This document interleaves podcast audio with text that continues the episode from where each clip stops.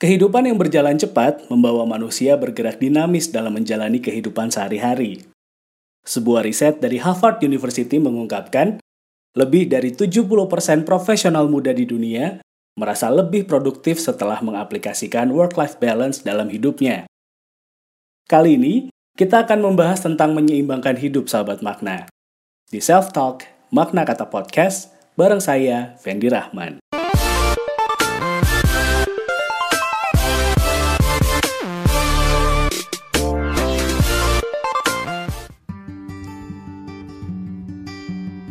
Perkembangan arus informasi dan teknologi membuat kita bergerak lebih cepat.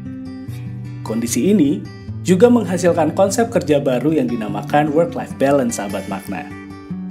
Work-life balance adalah sebuah kemampuan seseorang untuk menyeimbangkan tanggung jawab. Tanggung jawab dalam hal profesional maupun dalam hal personalnya. Ada banyak hal yang bisa didapat ketika kamu mampu menyeimbangkan hidup. Stres menurun, emosi lebih stabil, waktu istirahat yang cukup, sampai hidup yang lebih produktif.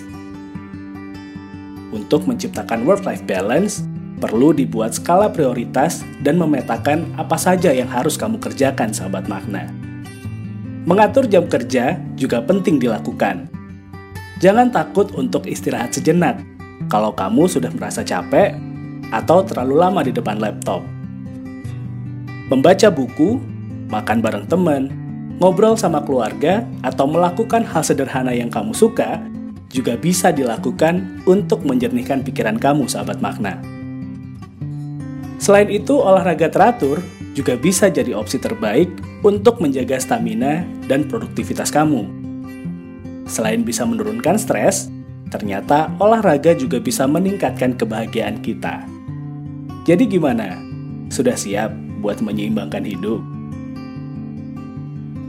Kalau kamu punya saran, ide, atau masukan, bisa DM Instagram di @maknakatapodcast atau kirim emailnya di maknakatapodcast@gmail.com. Terima kasih sudah mendengarkan Makna Kata Podcast.